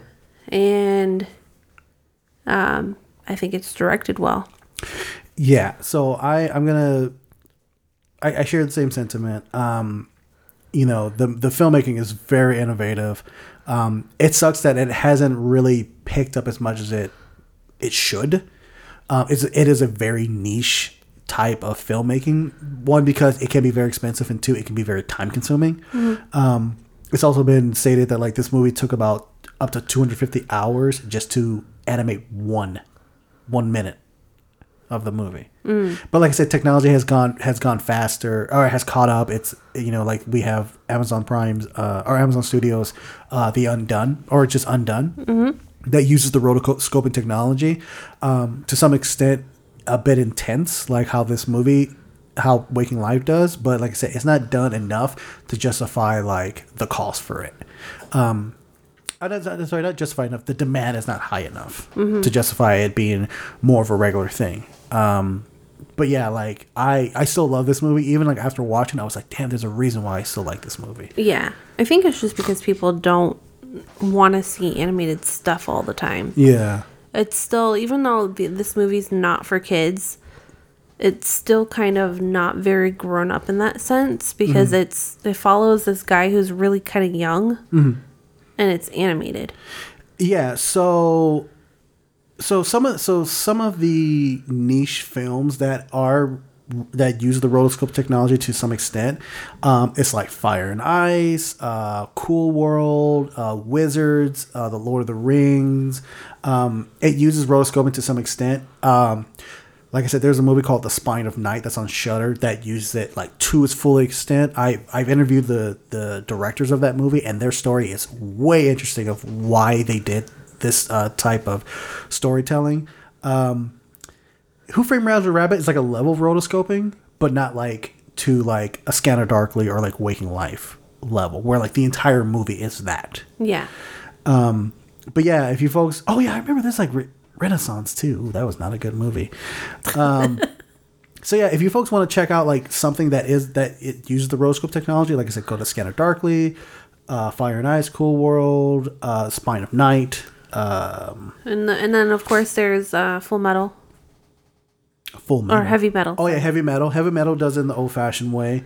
Um, or like the movie that we watch, Apollo 10 and a half, that uses rotoscoping technology. It's not as intense as it can be, but it's something to like it's Get it's your feet wet. Yeah, it's it's a bit tamer. And I Yeah. think and I think that's one of the things that pulls people away. They're like, ooh, that's a little too hard, you know, for me. Um but I like it. I, I still love this movie. Um is there anything else? All right. So that's going to be it for our show for this week. Uh, we want to thank everybody for joining us uh, for this week's show. Uh, we especially like thank thank the folks over at Your Entertainment Corner for hosting this podcast on their website. Uh, you can find all your film news, TV news, and reviews at yourentertainmentcorner.com, where Kelsey writes at. Um, also, you can find this episode on podcast catchers. We're all over the place. Blah, blah, blah, blah, blah. Uh, next week. Oh, I know Kelsey's been looking for this. Looking forward to this one. Mm-hmm. Next week, our recent review is going to be Everything Everywhere All at Once. Yep. Uh, That seems like one of those. Uh, it feels like a script that people wouldn't touch. Yo, when you watch the trailer, it's like you got to be batshit fucking crazy to want to make this movie to even attempt it because it's, it looks great on paper. But how the fuck do you do it? I was thinking about that when I was uh, driving to my uh, eye exam. I was like, I was picturing like the script, and I'm like, man, that script must have been fucking intense. Like, you have to be like, you have to have that script packed out like tight to like get that shit uh, produced. or like go past your 90 pages Seriously. and just know that maybe two pages is a whole minute instead of one. yeah. Um, so yeah, that is currently in theaters, but it's going to be out nationwide on Friday, April eighth. Woo! These allergies are kicking my ass. Mm. So with that, we are going to do our geriatric cinematic, which is uh, Donnie Darko. Uh, the fuck, what year is it? Donnie Darko? Was Jake Gyllenhaal in that one? Yes, it is. The 2000, we're going back to 2001. Uh, the Donnie Darko film, written and directed by Richard Kelly. Um, that is streaming on HBO Max and is available to rent on Apple TV, Amazon, YouTube, TV, or VOD services. Uh, the top, or the topic of that week is uh, what universe is this again? Ah. So Kelsey alluded to me running out of Target earlier. so here's here's how the story goes. I'm gonna try to make it quick as possible. Um, I work from home uh, most of the time, and that allows me to go like kind of take care of stuff really quick. That I have to kind of step out during lunch or whatever, just to handle my business. Or So- like grab an energy drink or something. Yeah, yeah, yeah. So I like I stepped out to go uh, to get an eye exam done, um, and it was gonna be really quick, maybe like 20, 30 minutes tops, right? And I had already had to move the appointment from this morning to the afternoon, or the morning of this recording to the afternoon because there was a company meeting. I was like, "Fuck." And it was last minute. You didn't even know it yeah, was gonna it, come. yeah. It like I made this appointment last week. I woke up this morning. They're like, "Boom, you have we have a meeting to go to do." I'm like, "All right." So, like, three o'clock hits, or it's about to be three o'clock. I'm like, park my car. I'm like walking to Target and everything. All of a sudden, I get like a message fr- on Slack from uh, one of my coworkers saying like, "Hey, Mark, uh, you have a minute so we can sync up, meaning like we can chat." I'm like, "Oh shit, I'm supposed to be at home working." So I turn around and I just bolt out the door like boom, like gone, like that. Like I, I ran out of there so fast, you would have thought my ass had stole something. because it wasn't it wasn't an HR person. It was like what kind of what he was a, he was a recruiter. He was. I, I get I get home. I'm like, hey, I'm like, and I te- I message him back like, oh yeah, I just stepped out to get an energy drink. He says, all right, like call me when you, this afternoon. It's not important. Just hit me up. I'm like, I'm thinking like, oh my god, they They're gonna fire me. They're gonna fire me. They know I'm not in front of my laptop. Oh my god, I'm freaking out. I talked to the guy. He's like, "Hey, Mark, just want to see how everything's going. How are you feeling within the company? Are you are you okay? Are you satisfied with what we're doing?" Well, I was. I was. I was.